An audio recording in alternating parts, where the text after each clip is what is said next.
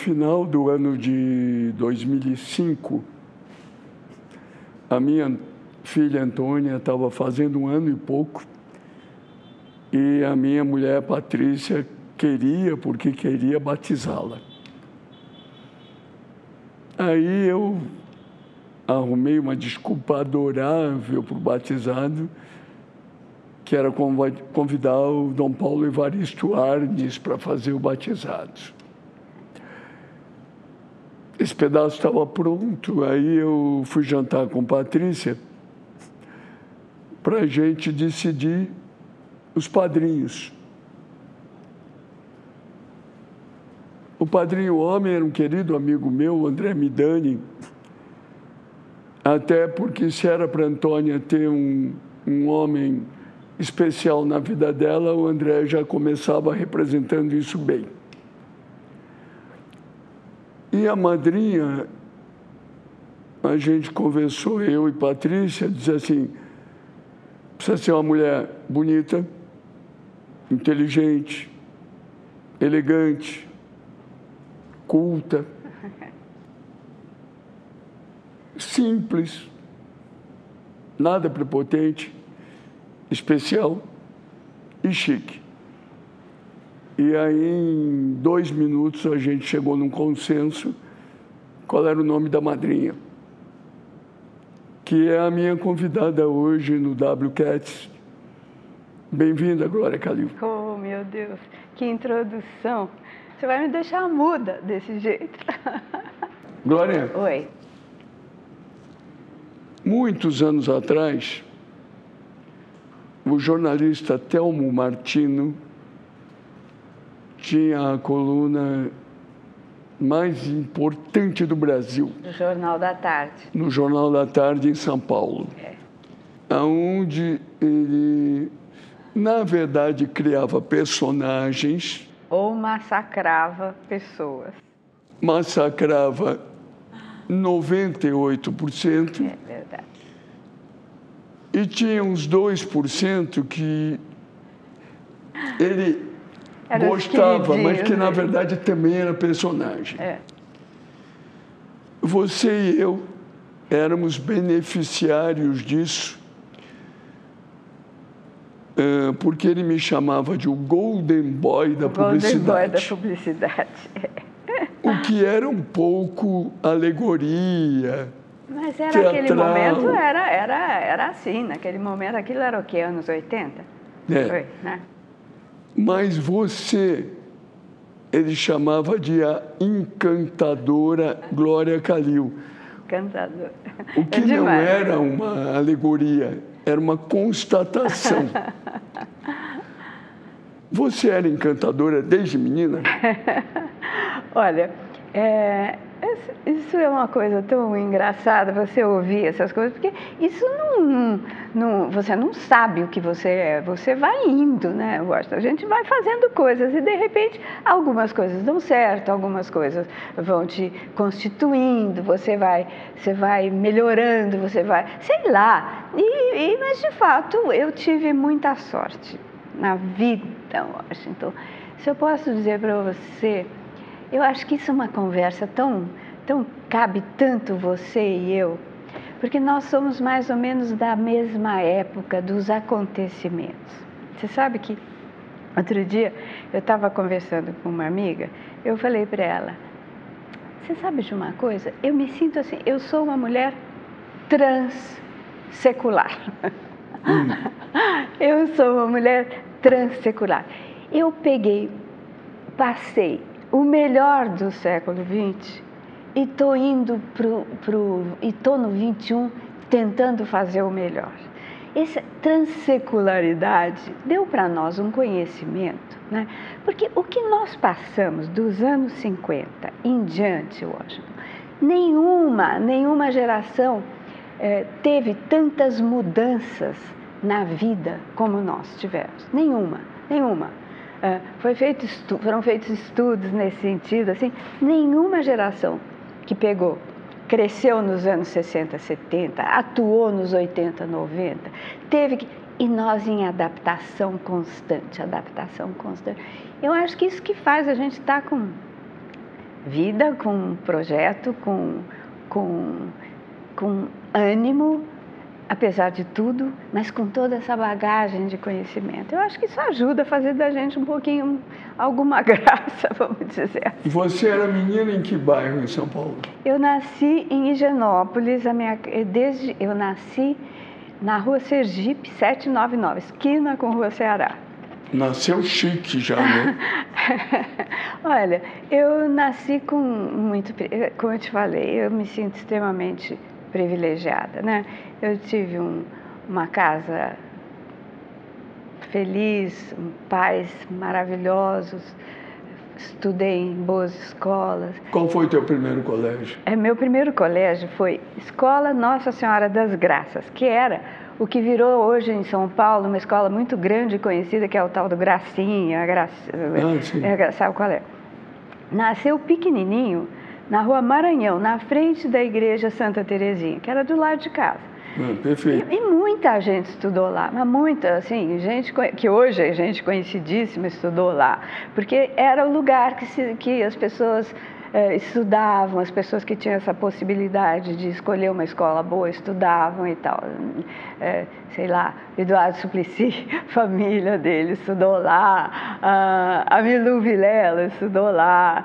É, eu tive colegas desde o começo, gente que depois foi também fazendo coisas pela vida fora. Então, esse foi meu primeiro colégio. Depois eu fui para o Desvazou, que é uma escola, era uma escola de freiras. Naquele tempo, Naquele tempo é, tinha escola de freira que era só de menina. E, uhum. e era, foi, era escola também. O desvazou eu lembro porque era bom de ir na porta. Tinha as meninas bonitas. É, aquele uniforme incrível que a gente passava aquelas é, fitas, lembra? Uniforme Sai, careta, careta. Nossa, você precisava, marrom, não, né? era meio cinza, meio marrom, é. com uma camisa branca e umas faixas que a gente colocava que era o que distinguia o ano a, o verde era a admissão, o amarelo era o primeiro ano, o azul era o segundo ano, essas coisas. Agora, você não sabe o que era o uniforme de ginástica. Ah, de ginástica era pior? Não, o de ginástica era o seguinte, era uma blusinha listadinha de azul e branco, com botões onde você abotoava uma espécie de, eu não sei o que era aquilo, uma bermuda, uma bermuda bombada, era uma culotona, assim, era uma, coisa absurda, era uniforme de ginástica. Era incrível. Foi quando você era... começou a aprender o que não usar? Ah, o que não usar. Isso estava na cara o que, que não era para usar. E depois, bom, depois foi, foi, foi indo. Depois, ai, fui expulsa do colégio. Fez muito bem. Eu também fui começa expulso de colégio de padre. Começa aí, a história começa aí, vamos dizer. Você foi, o que, que de muito bom você fez que foi expulsa? Então... É... Porque eu bati num padre, aí fui expulso. Muito justo. E não foi, viu? O que, que, que ele fez para você? Não, ele até conto, vai antes de você contar por que você não, foi expulsa. Saber. Eu tinha 13 anos de idade estudava com os padres agustinianos, é. porque minha mãe adorava, meu pai, que tinha estudado em colégio de padre, não gostava, e eu jogava basquete. Sei. Eu, com 13 anos, tinha o mesmo 1,71m que eu tenho hoje, tá só que eu era grande. Certo. E jogava basquete bem numa geração que talento mesmo tinha o Carioquinha, que era meu colega e que depois terminou na seleção brasileira. Olha. É. Mas eu jogava direitinho. Aí o Agustiniano tinha um time de basquete, que eu era um dos dois melhores. Hum. O outro era um pivô bem grandão já, chamado Shoa que depois jogou no Palmeiras. E com aquele time, nos jogos intercolegiais, a gente chegou na final. O que era um sacrifício, tinha que correr feito louco, o time não era tão bom, não podia fazer falta, porque senão você saía e aí o time caía, era um sacrifício. Chegamos na final contra o Mackenzie, colégio protestante norte-americano, Norte-americano. com os meninos todos maiores que a gente. e muitos. Sim. Eles tinham Reserva, cinco reserva, na quadra reserva, e cinco no banco. E nós tínhamos aqueles cinco na quadra no E sacrifício. olhe lá, é. O padre que tocava os esportes do colégio, o padre Nicanor, que me perdoe, ele, por algum motivo, que não veio o caso, ele simpatizava muito com o time de futebol de salão. E não gostava do time de basquete, que eu era o capitão. Começou mal essa história, com um chefe que não gostava do time. E aí, o time de futebol de salão tinha a melhor perua do colégio. Perua, a melhor Perua, Kombi. que, sabe, perua? É, não é perua no perua sentido mulher São nem Paulo. Não, perua em São Paulo é uma van. Os melhores lanches, tinha tudo. E o time de basquete não tinha nada. É. Aí nós chegamos na final do campeonato intercolegial contra o Mackenzie. Quase morrendo, perdemos o primeiro tempo por pouco. E depois perdemos no final por o que se chama em basquete de um capote que é quando você perde muito. Perdemos de 68 a 41. Foi feio. Aí eu, competitivo, feito um tarado, todo transpirado, caído, Nervoso.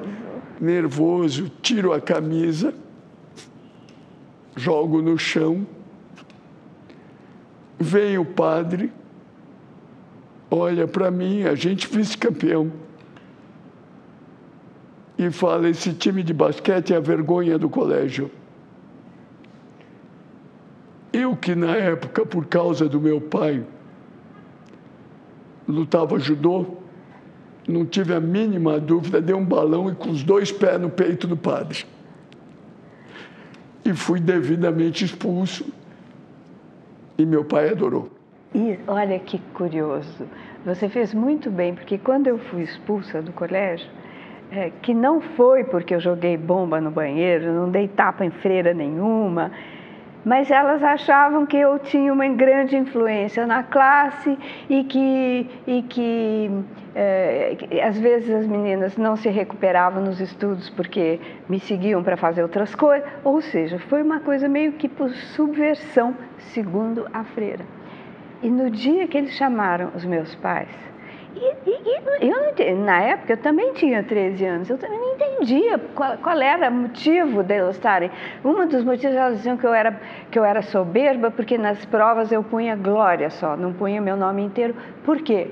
Porque era a única glória que tinha na sala, eu achava absolutamente normal botar. Enfim, aí chamaram meus pais. E meu pai, quando vimos que a coisa era para que eu seria expulsa, ele falou para mim: Eu quero que você saia daqui de cabeça erguida.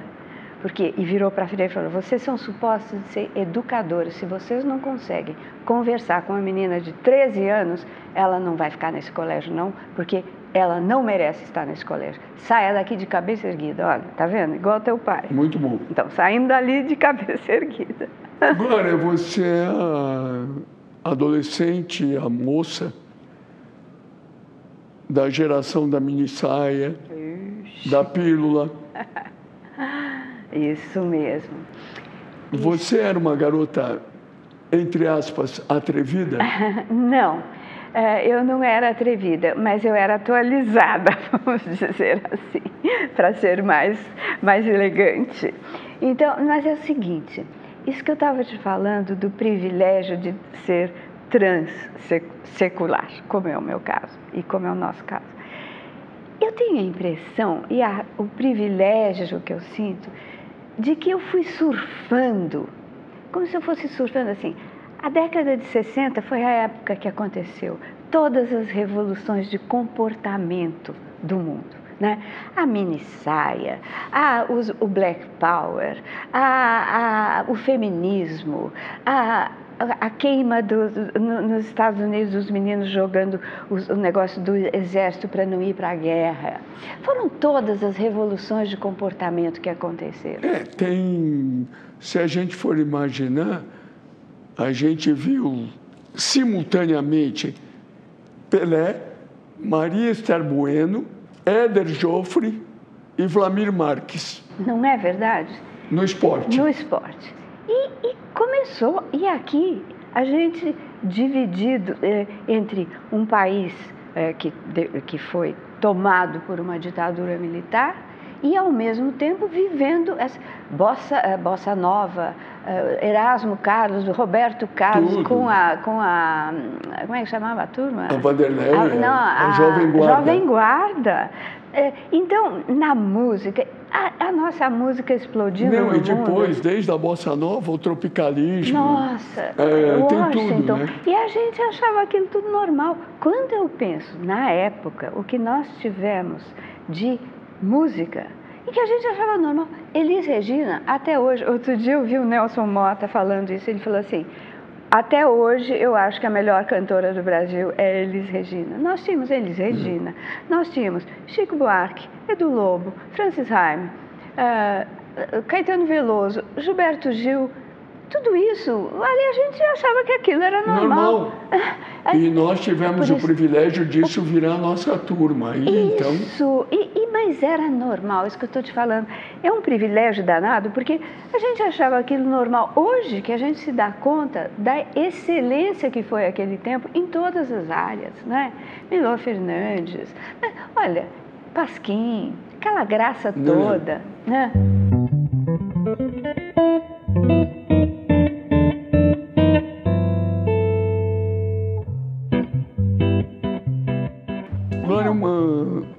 Quase fofoca. É. Se você não gostar, você corta, tá? tá bom. Muitos anos atrás, uma cineasta brasileira me pediu para ver o filme dela em primeira mão.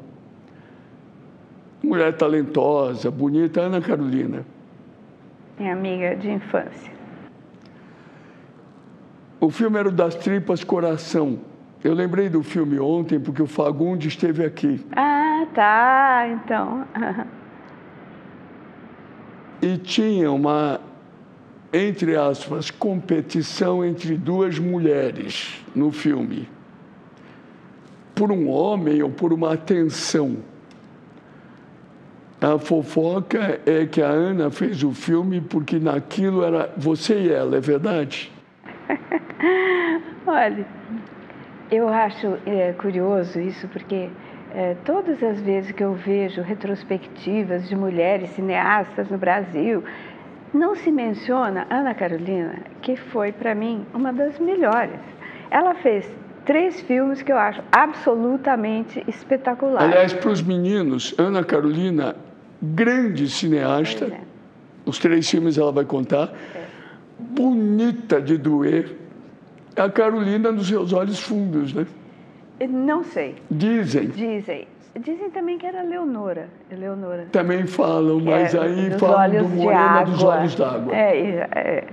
Bom, eu não sei. No caso da, das, das tripas, é possível. É, nós, nós éramos tipo best friends desde criança. Nós éramos, nós nos conhecemos, porque nós éramos bandeirantes. sempre alerta. E nós nos encontramos numa reunião de bandeirantes. E nós fomos bandeirantes durante três anos, mas a gente se conheceu lá com 11 e fomos muito amigas a infância toda.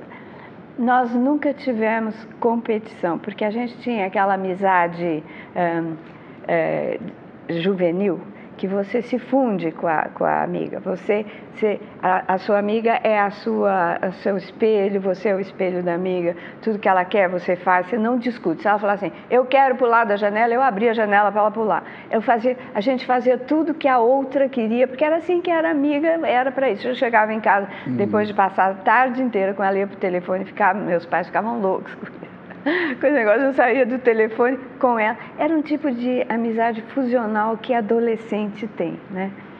Então, é, eu acho que o filme e é mais... vocês, obviamente, no mínimo, eram duas das meninas mais lindas do momento. Então, não tinha competição, tinha fusão e tinha espelhamento com todos os, com todos os dramas que adolescente tem. E adolescentes naquele tempo eram adolescentes muito presas, isso que eu estava te falando. Por sorte, vieram os anos 60, abriram essa perspectiva para nós.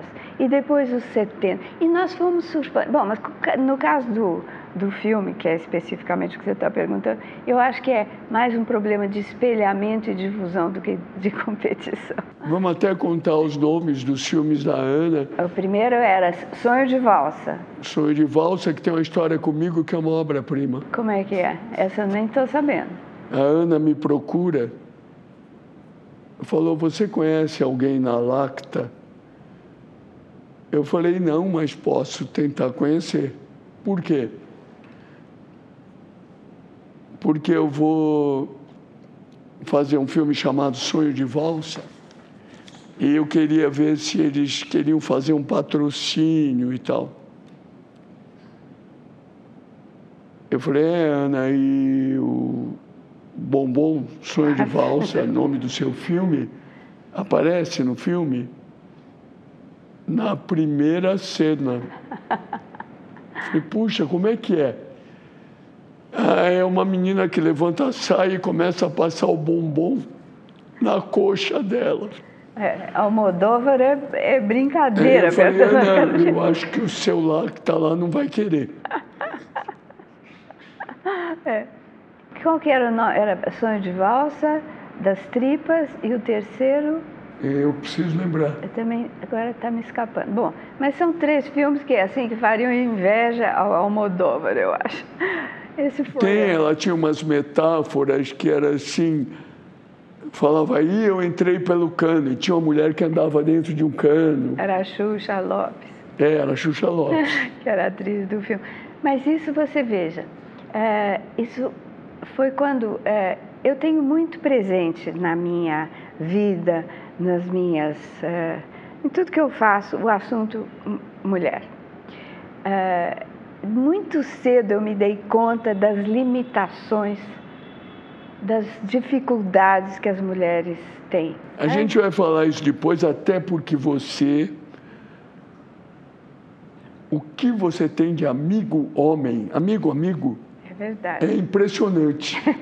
Se lembra da nossa confraria? Vou falar da confraria. Você era a única mulher. Então, mas você veja, é, eu, na época, eu ser a única mulher, eu achava o máximo, achava divertido. Hoje eu acho o fim do mundo, entendeu? É muito estranho. É muito que, que, que Por que a única mulher? A mulher nunca, né, nunca tá nos lugares. Mas a gente chega lá. Ah, não, a gente um chega lá. Um pouquinho antes. Com certeza. Um pouquinho antes. Você vai estudar ciências sociais. Isso. Depois eu vou fazer ciências sociais sociologia e política, ali na, era na, atrás da Maria Antônia, era um lugar da USP que chamava uh, Faculdade de Sociologia e eu Política. Eu lembro porque eu estudava comunicações, mas ia lá porque as aulas eram mais legais. Ah, não era? Tinha os professores legais, tinha, tinha. tinha os debates, o Décio Pinhatari. Isso. Era muito legal lá e na FAO, que era lá pertinho FAO, que é também. Tudo, tudo ali no bairro, né? É. Tudo ali em Genópolis, ali. É, embora a sociologia já fosse o baixo de Genópolis, já era mais perto, chegando mais perto da, de Santa Cecília, né? É curioso como gente que virou brilhante no jornalismo estudou ciências sociais. É verdade. Você Juca Kifuri. Ele fez ciências sociais também? Também, Juca teve aqui outro dia.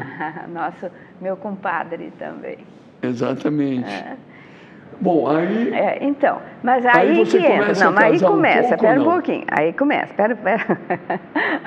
Aí começa, não, aí começa assim. Eu tenho a impressão que aquela expulsão do colégio, quando eu fui expulsa do colégio, aos 13 anos, uma menina que estudava em colégio de freira, numa família extremamente né, é, burguesa, né? Começou ali, ali tinha já uma coisinha, entendeu? E essa coisinha continuou, né? Essa coisinha meio é, desafiadora, meio um pouco inconformada, um pouco atenta, por que isso, por que aquilo, por que isso e tal. Aí eu fui fazer, entrei na sociologia e eu tinha o quê? 17 anos, por aí, 18 anos. E eu vivia na casa dos meus pais e fazia isso. E eu comecei a achar esquisito aquele negócio de meu pai me bancar. Né?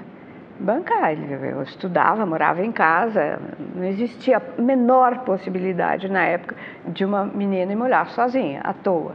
Ou você casava ou você continuava morando. Era essa a educação que era a educação burguesa da época, era assim. Eu comecei a achar aquilo esquisito. Eu falava, gente, eu estou estudando, meu pai, eu estou com 18 anos.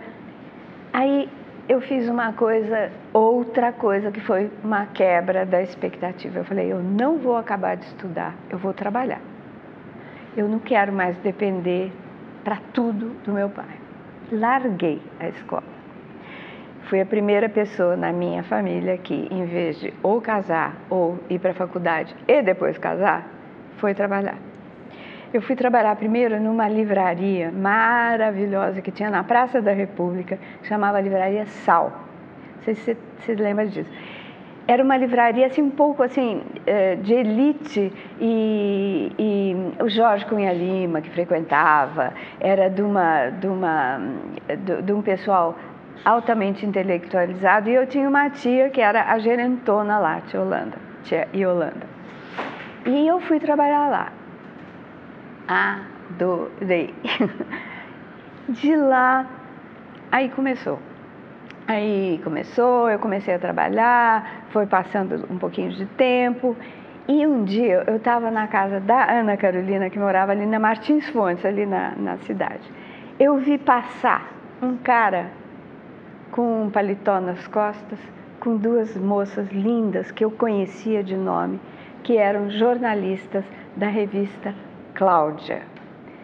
E os escritórios da editora Abril era logo ali embaixo. Você descendo a Martins Fontes antes de chegar na, na 9 de julho. Como é que chamava aquela E outro não era que o Tomás Souto Correia. Outro não era que Tomás Souto Correia. Tomás elegante, charmoso. Sempre foi. Chiquérrimo. Uma... Bom, é nosso best friend até hoje, teu e meu. E aí você viu o Tomás que você não conhecia? Eu sabia que eles eram da revista Cláudia. E trabalhar na editora Abril, nas revistas da editora Abril, era o que tinha de melhor para quem, quem gostava da ideia de jornalismo, de moda. Eu era uma leitora ávida da revista Cláudia. Cláudia. Por quê?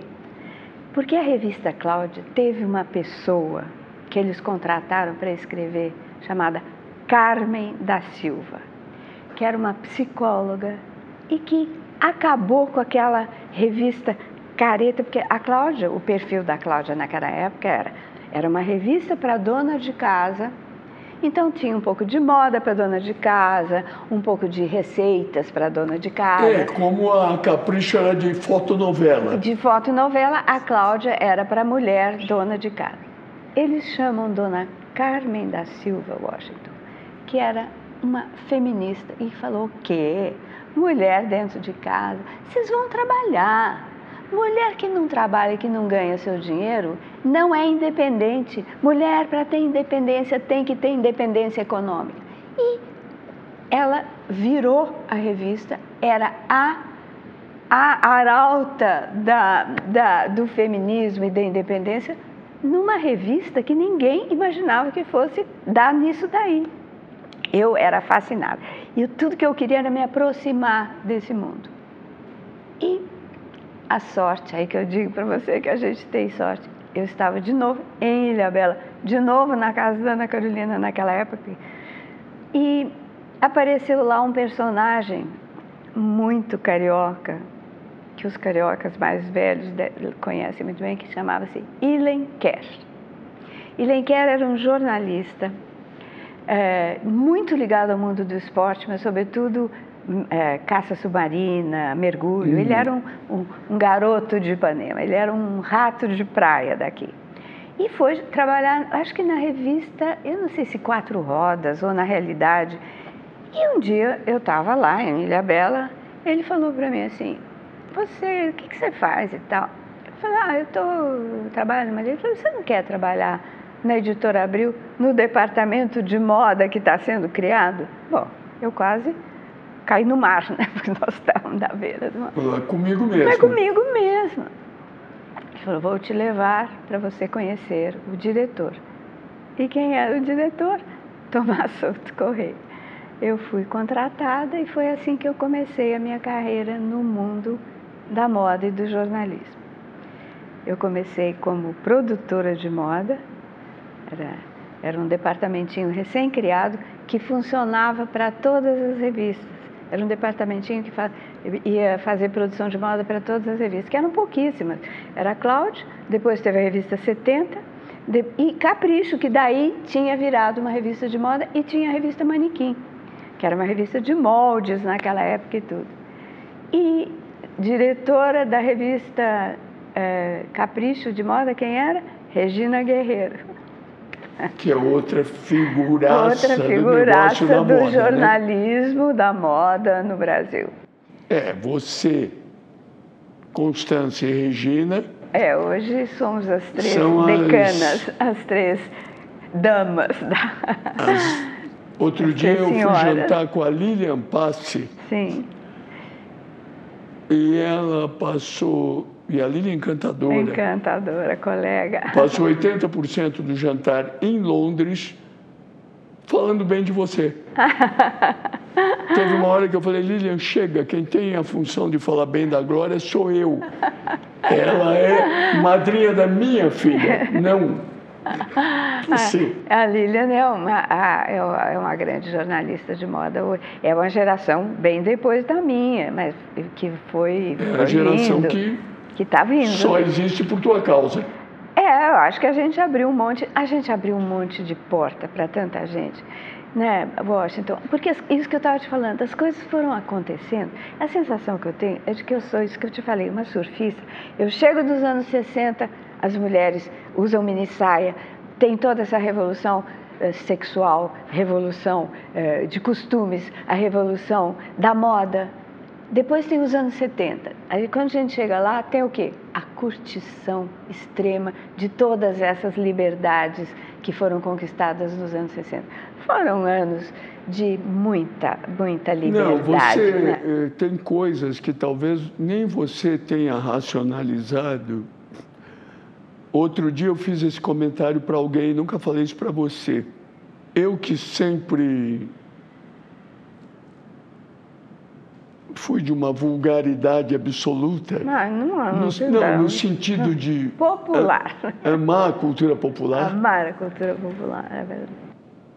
Eu ficava muito bravo quando eu era menino prodígio, trabalhando aqui no Rio de Janeiro, 19 anos, o garoto da publicidade, o Golden Boy e tal. E tinha gente que achava que o verde rosa da mangueira não era bonito. E eu achava tão lindo. E tinha gente que dizia, não, essa mistura verde rosa é cafona. Aí você traz a Fiorucci para o Brasil, uma linda loja aqui na Nossa Senhora da Paz, em Ipanema. Isso mesmo, projeto do Márcio Roberto. É, uma Rio. loja charmosérrima. E a Fiorucci vem com verde rosa que vira de enorme bom gosto. é, a Fiorucci é, não trabalhava com a ideia do bom gosto, veja bem. Que é uma coisa que foi retomada depois pela Prada. É, muito tempo depois. Muito tempo depois, 20 anos depois, sei lá, quantos anos depois. Mas a Fiorucci trabalhava com a ideia da ousadia. Aí sim, era uma quebra. É, de surpreender. De surpreender. Nos materiais que usava, a gente foi, você lembra, sapato de plástico, maiô de borracha, cores absurdas, é, misturas, comprimentos, propostas. Não, eu, eu fazia uma coisa, aí já estava de sacanagem, foi antes de eu começar a usar as coisas dos japoneses, como ligação foi, e tal. Foi, foi 80, é. Nós eu, estamos falando 70. Eu já trabalhando, ganhava um dinheiro, podia viajar. Um dos meus prazeres era ir comprar roupa na Fiorucci da Rua 58 em Nova York. Isso. Porque era a coleção que já tinha saído lá. Era extraordinário. Aquela loja da 58. Era maravilhosa. Era uma. Aliás, a loja dele de Milão era maravilhosa, porque era uma quebra total. Milão é uma das cidades mais linda, mas é uma das cidades mais careta do mundo, né? As mulheres de, eh, de, de Milão, na época, só usavam azul marinho e preto. Azul marinho é. era a cor das mulheres de Milão. E tinha aquela loja que era uma quebra no tinha música, era uma ligação direta com a Inglaterra. A Cristina Rossi, que era a mulher do Hélio Fiorucci, uhum. que o Fiorucci chama Fiorucci porque tinha um homem chamado Hélio Fiorucci que inventou isso tudo e que ficamos grandes amigos. Tanto que cada vez que eu ia para a Itália, para Milão, o que eu fazia no mínimo duas vezes por ano para ir buscar as coisas, eu ficava na casa deles, a gente ficou muito amigo. A Cristina morava em Londres, então aquela troca de, da, de, de mini saia, da moda inglesa, que era a moda mais, mais ousada que tinha, era, o que, era a troca com Milão na loja da Fiorucci, que era um, um brilho colorido no meio daquele mundo bege, azul marinho. Não, eu tenho uma ideia para vocês que assistem essas coisas em busca de ideias, negócios e tal. A Fiorucci da Rua 58, que era muito exuberante em Nova York e que a Glória depois fez a daqui do Rio muito charmosa, tinha uma ideia de vendas absolutamente genial, que era o seguinte: eles perceberam que quem sai para comprar coisas entra numa loja, vê muita coisa, olha, diz, ah, eu acho que esse azul aqui é legal, mas talvez não seja o que eu gosto. Deixa eu olhar um pouco mais. Aí vê um outro. A Fiorucci da Rua 58, as roupas ficavam em araras e a loja girava o tempo inteiro. Então, a mesma roupa que você tinha visto no primeiro andar. Ela se repetia. De repente, ela se repetia no terceiro. É. E você já estava acostumado, dizia, puxa, essa aqui eu gostei mais, era mesmo. É, você sabe que esse conceito, Washington, é, depois foi tomado pela Benetton, que foi sócia da Fiorucci. Porque as pessoas perguntam até hoje assim, mas por que, que vocês fecharam a Fiorucci? A Fiorucci foi uma coisa, foi um fenômeno dos anos 70 e que teve hum. uma administração péssima do Hélio Fiorucci, porque o Hélio era encantador, era uma pessoa aberta, interessantíssima, mas era um péssimo administrador, basta te dizer. Um gênio para perder dinheiro. Um gênio para perder dinheiro. Olha, nós ficamos sócios durante 10 anos, ele teve cinco sócios diferentes na Itália, enquanto isso. Ou seja, a cada dois anos entrava outro sócio, e um deles foi o Benetton, o, o Luciano Benetton, que era o, o, irmão mais velho da família. E esse conceito de comercialização eles fizeram em lojas.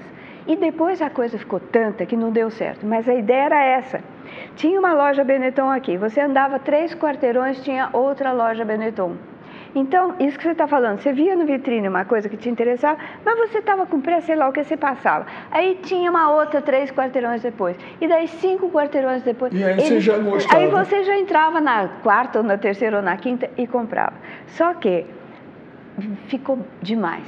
Sabe quando de repente, eu, eu até falei isso para o Hélio uma vez, eu falei, olha, você tem que falar para o Luciano que está um pouco demais, porque assim, de repente é too much, tem loja demais, tem é, é, muito parecido e de fato o conceito depois, é, mas o princípio foi esse dessa loja que você falou. É a grande ideia.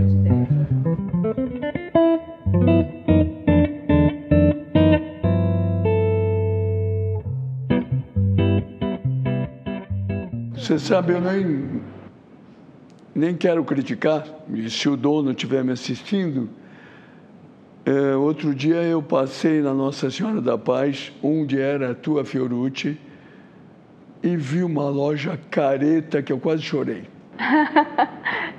Porque eu falei, puxa, esse lugar aqui foi o lugar mais moderno do Brasil. pois é, você lembra, naquele tempo, eh, nós abrimos aqui em 80, não, acho que foi 79, 80.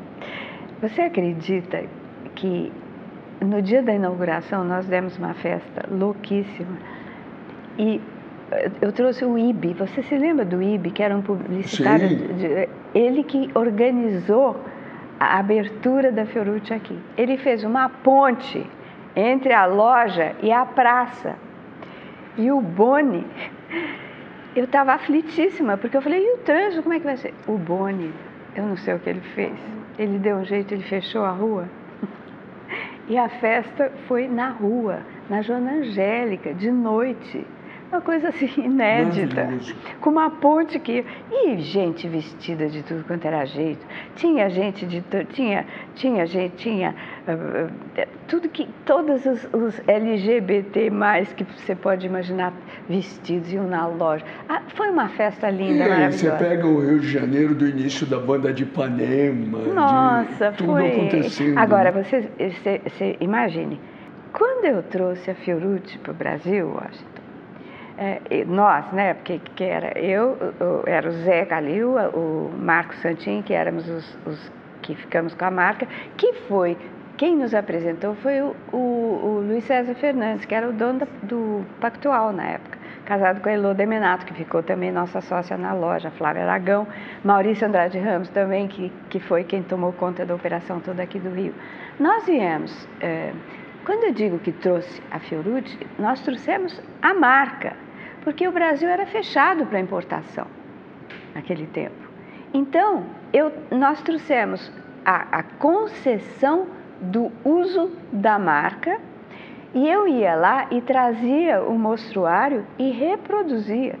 Tudo que foi feito da Fiorucci no Brasil foi feito no Brasil. Não era uma marca italiana é, trazida da Itália. Era made in Brazil, entendeu? E o Hélio vinha para cá e achava tudo ótimo, achava tudo super bem feito. Era, realmente era muito, foi tudo muito bem. É, eu lembro que a gente chegou a fazer aquele comercial com os anjinhos, o maiô. Era, não, não foi o. Não era do, do sandália? Ou era da sandália? Sandália, foi com a Grandene. Era uma sandália da Grandene que você armou. É. Exatamente. Vocês, aí foi quando a gente se conheceu, Washington. Ou não, não, foi, a gente já se conhecia, mas foi quando a primeira vez que a gente trabalhou. Trabalhou. Nós, éramos, nós tínhamos uma etiqueta estrangeira.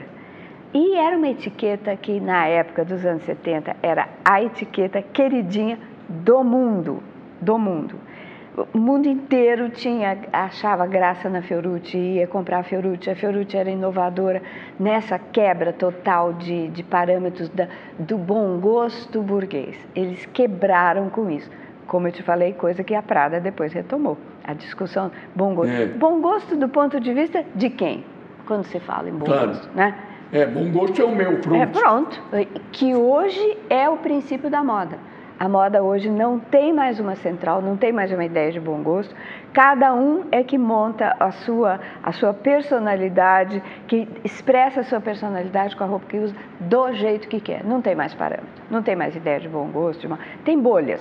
Então, tem bolhas que acham você interessante e vão atrás de você, tem bolhas que me acham interessante e vão atrás do que eu proponho, mas dizer que o que eu acho é para todo mundo, acabou, essa ideia acabou. E a Fiorucci eu acho que foi uma das que deu start nesse tipo de observação da moda. Agora, Glória, uma coisa, usando uma palavra que combina com você, encantadora na tua personalidade, é essa vontade e a capacidade de fazer o novo de novo, né?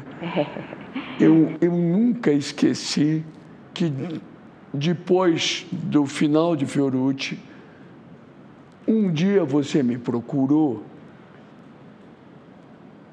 e falou: Ah, eu estou pensando em fazer umas coisas novas. Inclusive, e você faz muita palestra. Como é esse negócio de fazer palestra? E eu falei um pouquinho para você e um mês depois você já era a melhor palestrante do Brasil. Olha, aconteceu uma porção de coisas entre, entre essas duas situações. Porque quando... Não, e você deixou chique, a palavra chique, que não era chique. é verdade, mas olha, quer dizer, o chique aconteceu na minha vida de um modo muito interessante. Porque, rapidinho eu vou te contar. Quando acabou a Fiorucci, e acabou por quê? Porque a Fiorucci quebrou na Itália. Ou seja, a marca que eu tinha no Brasil e que era um sucesso no Brasil, a fonte quebrou. É uma coisa um pouco inédita, entendeu? Aí todo mundo falava assim: ah, por que, que você não faz sua própria marca então? Por que, que você não traz outra? Washington, uma coisa que eu aprendi na vida é assim: a gente não pode fazer de novo uma coisa que você fez bem. E, pelo menos ah, não mim, se repete a mesma não mágica. Não se repete a mágica não funciona. Olhou para trás, virou estátua de sal. Não pode olhar para trás. Fez aquilo, ótimo. Vou fazer de novo, não vai dar certo. Faz outra coisa. Você tem que ir atrás de outra coisa. Olhou para trás, não dá certo. Então eu falei, não vou fazer outra marca, não vamos fazer outra marca. Fechamos, coisa que pouca gente na época pôde fazer, porque foi nos anos 90. As pessoas acham que a, a moda do Brasil acabou, é, começou a ter dificuldades nos anos do, é, 2012, 2013, por causa dos problemas econômicos que o país começou a ter. Não foi. A moda no Brasil começou, teve um maior baque nos anos Collor, em 90. Por quê? Porque ele abriu aquilo. Nós éramos um, um, um, um universo protegido, um comércio e uma indústria protegidas. Não podia importar, tudo tinha que ser feito aqui. A indústria brasileira era totalmente protegida. Né? Só podia entrar no Brasil o que o Brasil não produzisse e tal. O que era um absurdo mesmo. Nenhum país pode se fechar dessa maneira. Agora, depende como é que você faz isso. Ele abriu de um dia para outro. De um dia para outro abriu. Como? Como é que você faz isso? Você tem que chegar para os industriais do Brasil inteiro e dizer: ó, oh, nós vamos abrir. Então, aqui, linhas de financiamento para vocês reprogramarem o pessoal para novos maquinários, comprarem novos maquinários, que tudo era velho aqui. Você não podia importar, você. Então você tinha um maquinário velho, mas era o que tinha aqui dentro, todo mundo ficava reduzido naquele, naquele universo uh, completamente obsoleto. Se você quisesse participar do mundo, abrir para o mundo como ele estava querendo que a gente fizesse, e tinha que ser feito, tinha que dar condições dos industriais de se reprogramarem para isso, e não de um dia para outro. O que aconteceu? É igual você ter um bebezinho, vira e fala assim, agora vai para a rua e se vira. Foi devorado pelos tigres asiáticos, os tecidos, né, todas as indústrias têxteis, quase todas, quebraram, quase todas naquela época. Nós ficamos sem eh, matéria-prima, o Brasil até hoje não, não se recuperou, não, há, não houve uma renovação é, de, industrial no, no, no mundo têxtil. Então, hoje a gente depende de tecido estrangeiro, portanto depende de importação, portanto depende de dólar, portanto depende do, do, do porto tá, abriu, não está fechado, chegar a carga no chão. É um horror, entendeu? Até hoje está com essa dificuldade.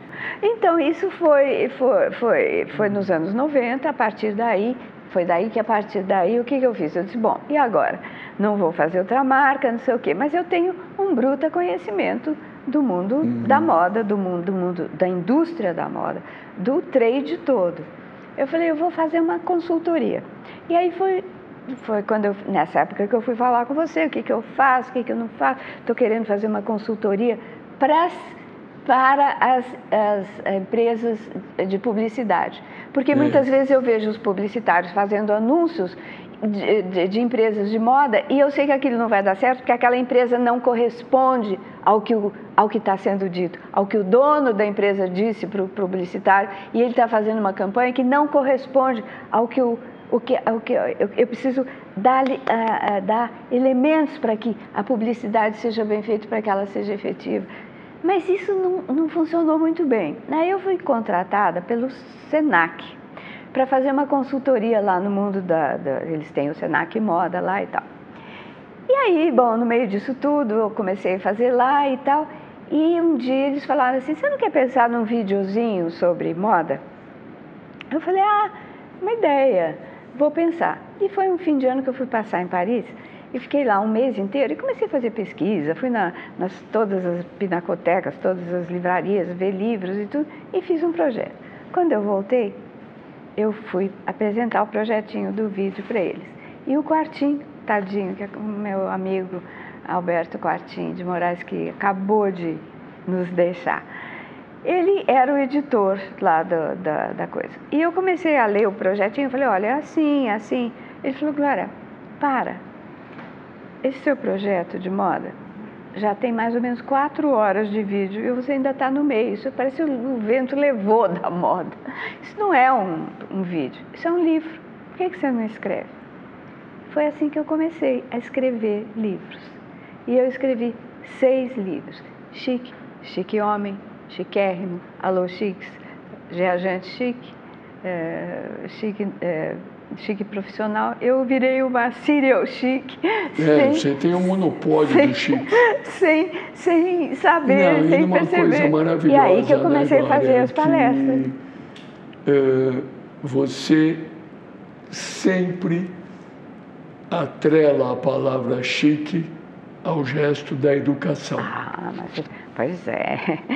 Eu, a, a frase Explica é, para a galera o que é chique. Ninguém é chique se não for civilizado. Civilidade é a palavra-chave, é a palavra que da inclusão. Né? É a palavra da inclusão.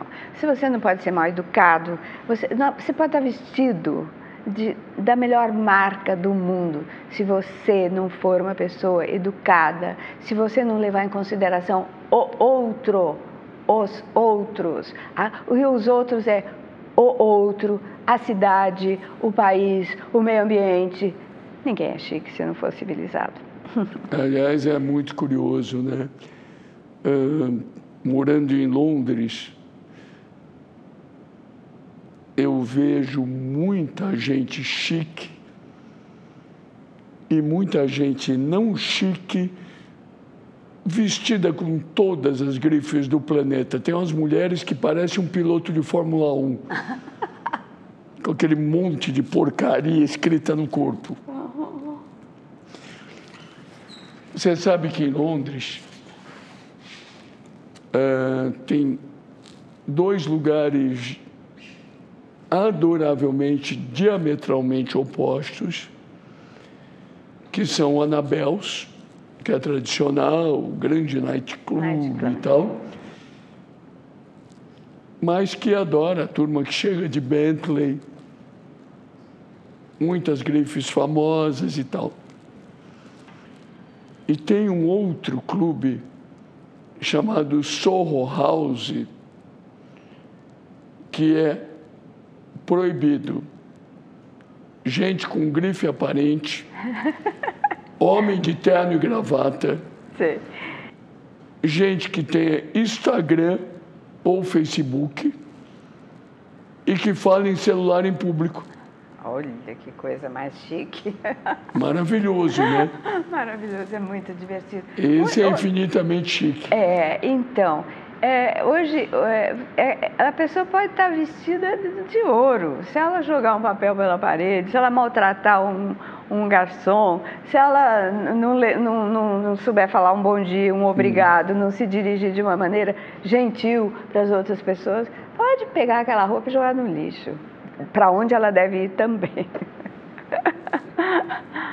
Você sabe que Olha, há quantos anos nós trabalhamos, né? Quantos telefonemas absolutamente fundamentais nesses anos todos de trabalho você recebeu na hora de, do almoço? pois é, né? Possivelmente dois. É. Pois é. Ou três. É, é, é. E aí você vê nos restaurantes esses meninos se fingindo de alto executivo no telefone celular. É. O tempo inteiro no é, restaurante. É, como se tivesse alguma urgência. Mas, pois é, mas, olha, Washington, eu tenho a impressão, como eu te falei, a gente vai surfando, né? 60, 70, depois 90. Chegamos nos anos 2000, ah, houve uma mudança tão radical na, em todos os conceitos é, em todas as, as, as, maneiras das pessoas se comunicarem, em todas as maneiras do jornalismo, um, um determinado tipo de jornalismo que era central, que dava, era uma central de informação. Esse jornalismo, do qual eu fazia parte, acabou.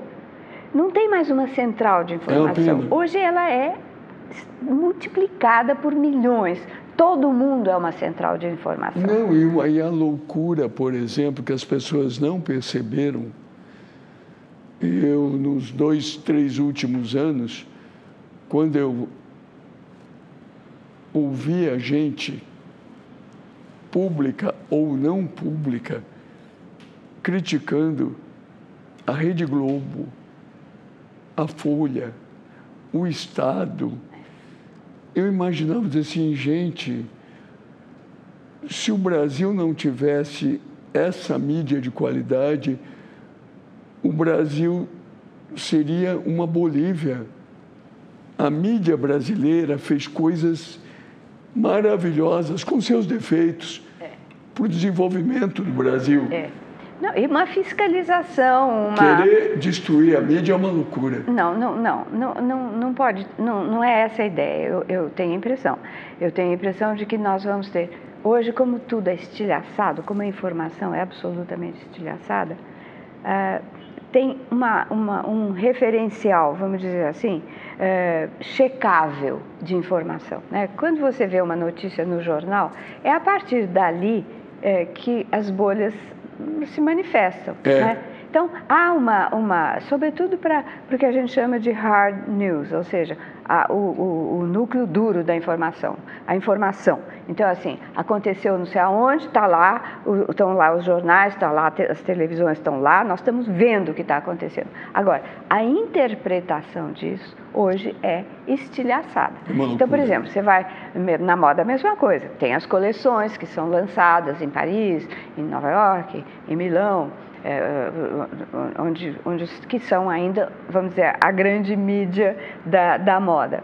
Mas a partir de lá, a interpretação daquilo, a, o comentário daquilo é feito por todo mundo. Entendeu? Então, existe sim uma coisa, você pode até falar mal. Uma das coisas, eu fico irritadíssima quando eu vejo, por exemplo, nos jornais, as pessoas dizendo assim: ontem teve o desfile da alta costura e a Schiaparelli, por acaso, fez um desfile em que ela botou um vestido, tomara que caia, comprido, e uma cabeça de leão. Não sei se você viu isso no jornal. É, eu vi. Uma cabeça de leão, do tamanho natural, como se fosse um broche aqui. E aí o comentário de uma jornalista que eu fiquei, que eu, eu falei, ai, que cansativo. Quem que vai usar isso? Como que eu vou usar isso no metrô? Mas ninguém vai usar isso no metrô. Não, não filha, fica não, tranquila. Não fica tranquila, ninguém vai usar isso no metrô. Não é para. É, é, é uma ideia de conceito, é uma quebradura, é uma, é, uma, é uma brincadeira, é um atrevimento da moda para mostrar que a etiqueta dela é uma etiqueta atualizada, engraçada, interessante, jovem, moderna. É isso que ela está fazendo, não é para ninguém usar aquela roupa, entendeu? Então, as interpretações hoje de uma. são milhares. Não, então... as pessoas dizem, e tem o outro lado, outro dia eu vi, eu ria sozinho. Ah. Ainda bem que estava sozinho, senão eu ia pensar que eu sou maluco, alguém. Uma entrevista de um esportista americano é. criticando o New York Times, dizendo o seguinte: eu não quero mais falar com esse jornal porque eles sempre escrevem o que eu digo e não o que eu gostaria de dizer. É uma brincadeira, né? é uma maravilha. Eu falei, isso é louco de pedra. De né? pedra, é engraçadíssimo isso. Eles escrevem o que eu digo, não o que eu gostaria de dizer. Não falo mais com eles. Maravilha. Agora, isso, esse negócio da interpretação, Washington, é, mostra que as grandes centrais existem, mas não para serem ditatoriais, mas elas sabem que elas serão interpretadas de milhões de gente diferentes. E é isso que nós estamos vivendo hoje. Não tem mais uma central de informação. Tem as informações são dadas pelas grandes mídias, seja ela da moda, seja ela da informação, seja ela do esporte. Eh, como é que você fica sabendo as coisas? Através da mídia. E a, uhum. Mas só que a partir daí há milhões de interpretações. É isso que acontece. Glória, se educação é chique, polarização é brega? Polarização costuma ser difícil, né? Porque fica restrita a duas ideias, né? Quando é, é polarizada. É, né? é maniqueísta, é, é muito, é muito, é muito fechado. Não houve o outro, os outros, né? Eu acho que polarização, como todo maniqueísmo, é uma coisa muito, muito prejudicial para o pensamento, é muito prejudicial para o convívio, é muito prejudicial, é, sobretudo, sobretudo para o pensamento. Eu, é. Sinceramente, optei por não conversar com alguns amigos para não discutir. Eu também. Eu também. Foi eu uma também. pena até, mas eu optei por isso. É, eu também. Eu também. Uma pena, porque restringe muita coisa, né? restringe convívios, restringe algumas graças que a gente tinha naquela paralela.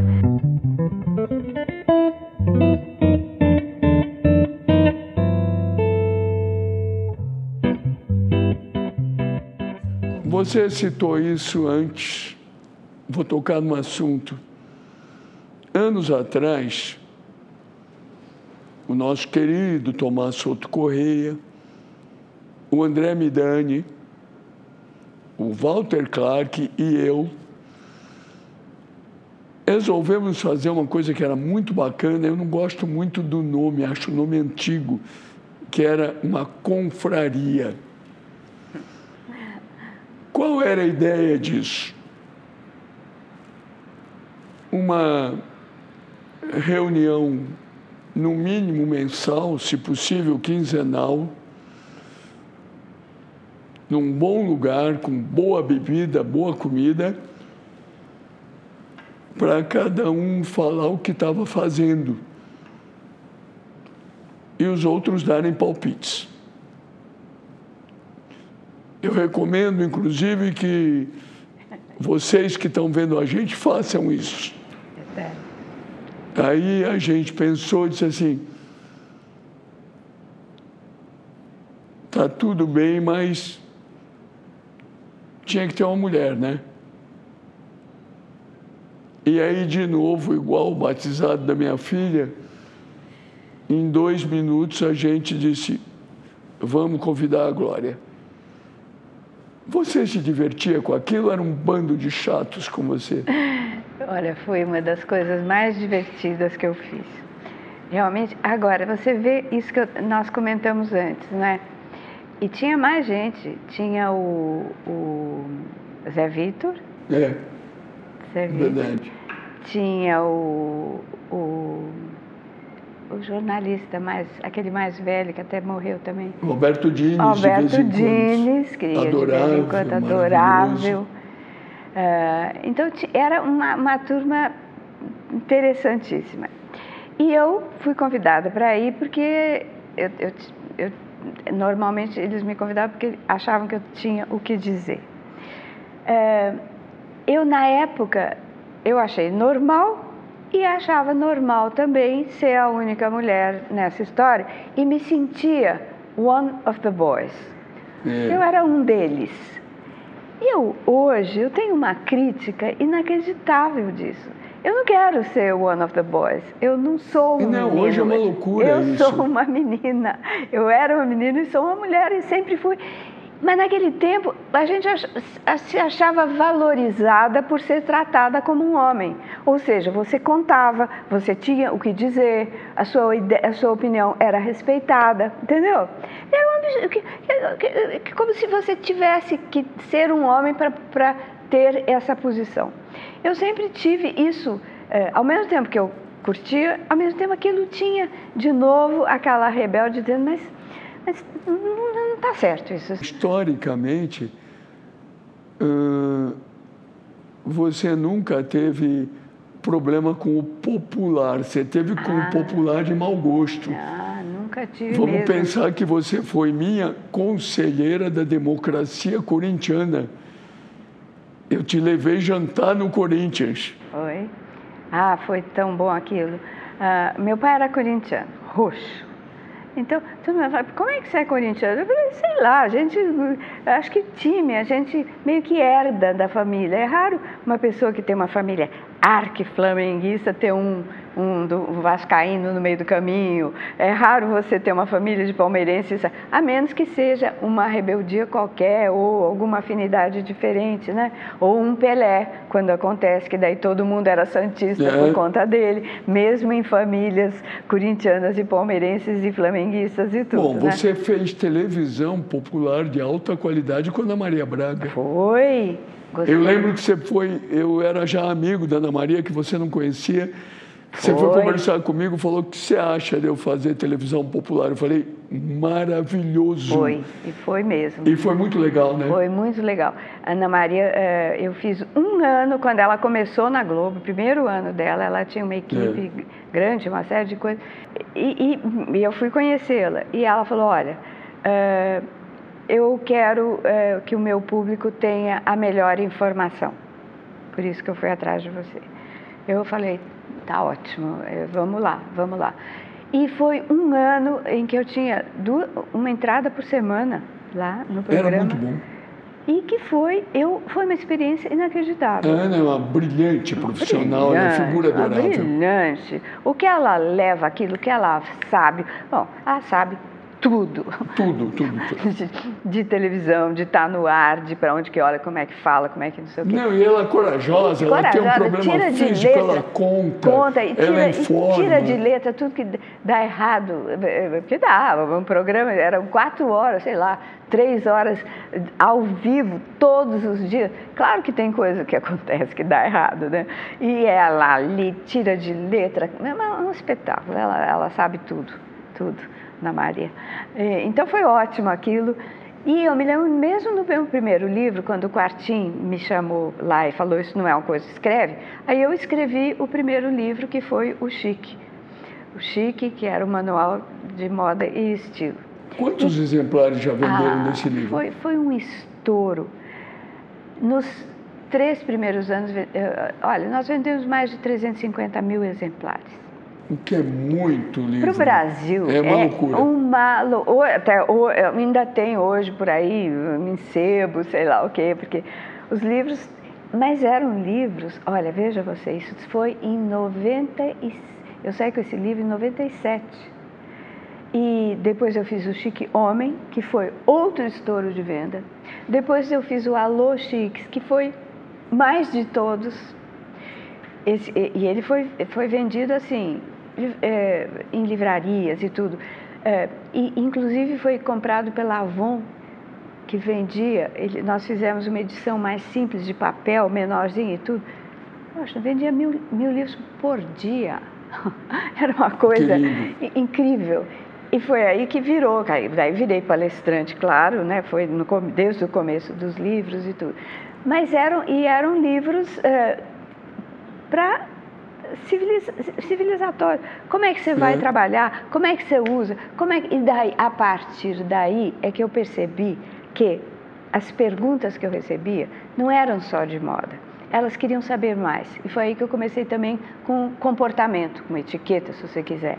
Eu via que atrás de cada pergunta de moda estava embutida uma pergunta de comportamento. Por exemplo, assim: com que roupa eu vou jantar na casa do chefe do meu marido? Eu sabia que não era só a roupa. Ela queria saber o que, que a esperava ali. Claro. O que, o que, como é que era? Eh, como é que ela fazia? Que roupa ela usava? Como é que ela falava com a dona? Levava uma coisa, levava um vinho, levava uma flor, não mandava, mandava agradecer. Não...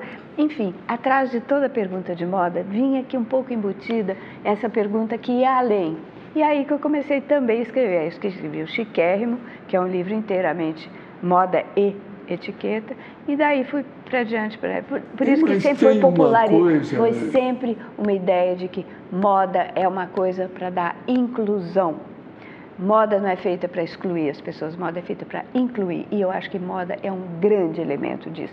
E acho que a moda popular faz isso muito bem. E a moda compreendeu isso, e tanto que inventa coisas como high-low, por exemplo, que é um, um dos grandes, vamos dizer assim, propostas da moda, que é você misturar coisas de alta etiquetagem com coisas compradas baratinhas, camisetinhas baratinhas, junto com um paletó chique, se tiver. Então, a própria moda sacou que tinha que introduzir uma coisa mais acessível e mais inclusiva. Né? Você sabe que nesses WCasts, uh, três dias atrás, quer dizer, três dias atrás, para quem está vendo agora, a gente não sabe se foi atrás ou na frente, mas está tudo bem. É. Eu tive o privilégio de receber o, o Gabeira. Ah, tá. E eu gosto muito do Gabeira e não queria ir em nenhum lugar comum com ele, como não queria ir em lugar comum com você. Ah. E aí um bom papo com o Gabeira que eu tive no início foi sobre moda. A gente falando da época que nós usávamos roupas do Mr. Wonderful, do Luiz de Freitas. Luiz de Freitas. Luiz de Freitas, querido. E que achavam a gente muito estranho. Usando... Lembra, da, até hoje a gente fala da tanga do Gabeira. É. A tanga de crochê. Que era a calcinha da prima dele. Eu conheço bem essa história. Conheço... O, o Gabeira foi casado com a Iamê Reis, que trabalhou foi comigo. Foi casado com o estilista. Exatamente. Mãe das filhas dele. Glória, curiosidade, você que é uma esplêndida madrinha, principalmente depois que a criança cresce. É. Você nunca quis ter filho? Não, não, nunca, uh, nunca. E, e, e, e, assim, eu sempre quando eu era menor, eu achava assim, não, porque não é hora. Não, talvez mais tarde. Até um momento que eu vi que realmente eu não queria, entendeu? Eu, eu, o que é uma opção, só isso? Foi inteiramente por opção nunca, eu nunca quis. E eu acho que até, acho que até um, um, dos motivos é que se eu fosse mãe eu ia ser tão obsessiva. Eu ia ser tão controladora. É, não se deve... Eu ia ter tanto medo que acontecesse coisas. Eu queria dar tantas coisas. Sei lá, não é, era Você seria a famosa mãe judia ao, co, ao quadrado. Ao quadrado. É. Não, não, não era para mim. E nunca aconteceu, é, nunca tive vontade. Nunca... É porque você é muito competente. Então você seria uma mãe absurdamente competente. É, eu acho que eu seria uma mãe chatérrima. É, Patrícia não é mole, não. Não é Patrícia mole, não. Patrícia é a mãe é zagueira. Ali, é, zagueira, é verdade. É, Glória, o Zeca Camargo esteve aqui comigo, elogiou muito a tua amiga Eugênia. Eugênia Moreira. O Luizinho. Luizinho, na, Luizinho. Com quem ele fez milhares de trabalhos. Foi, brilhantes. ele foi anos. Luizinho foi, foi é, diretor do Fantástico por mais de 25 anos. No e, tempo áureo. É, fez as melhores ah, coisas ah, e tal. Ah, uh, e o Zeca aproveitou para cometer a indiscrição de dizer que você e a Eugênia estão trabalhando num novo projeto. É. Pode contar o que, que é? Estamos, é, estamos, assim, é, é, hoje a gente tem, como transseculares que somos, é, você sabe que outro dia eu estava vendo, vendo televisão bem tarde da noite e vi uma entrevista da Olgária Matos, uhum. que é uma filósofa. E, e ela estava contando para o repórter, ela dizia assim, o que, que eram os sábios? Os sábios eram pessoas na, na, na, na antiguidade que já tinham passado por. Ups, acontece toda hora. Eu acho que eu sou uma das poucas pessoas no Brasil e no mundo que não tem orelha furada. Então ele. Se ele fosse é ensaiado, não sairia ele de, de, ele não. O, o, Antônio Bernardo desenhou especial para mim um de, de clipe. E ele falou, e ela falou assim: os sábios eram aqueles que na antiguidade já tinham passado pela primavera, verão, outono, inverno, uma vez, duas vezes, três vezes. Então ele sabia que quando tinha nuvem preta, ia chover e ia eh, estragar o trigo, então tinha que proteger o trigo. Quando fazia tal vento, então esse conhecimento ele transmitia e poupava um tempo enorme para os outros. Então, eu acho que quando a gente passou por várias situações, a gente tem algumas coisas que pode dizer e que podem ser úteis, entendeu? E como eu já passei, como eu te falei, todas essas décadas aproveitando, surfando, e cada vez que eu chegava, as portas se abriam, o movimento feminista, a posição das mulheres de hoje, o fato de eu ter podido estudar, depois trabalhar, tomar conta da minha vida, escolher as coisas que eu quis fazer na vida, me deu uma série de conhecimentos e Eugênia idem. E, e, a gente conversa muito. Uma hora eu falei, escuta, vamos ver se a gente, que a gente conversa pode interessar. Eu tenho um, um Instagram que tem um, por incrível que pareça, embora eu seja até muito relapse e tudo, eu tenho montes de seguidores. Eu acho que tem gente que tem interesse em ouvir o que a gente tem para dizer. Então nós estamos vendo de que modo nós podemos utilizar os nossos conhecimentos e fazer uma coisa junta. Vamos ver. Tomara. Tomara. Todo mundo vai gostar. Bom, eu tive o privilégio de receber hoje no WCast essa mulher espetacular que vai do útil ao fútil sem nunca esbarrar no inútil. A Glória Calil. Legal. Vou usar isso. Muito obrigado, Glória. Oh, Beijo. meu bem, que delícia.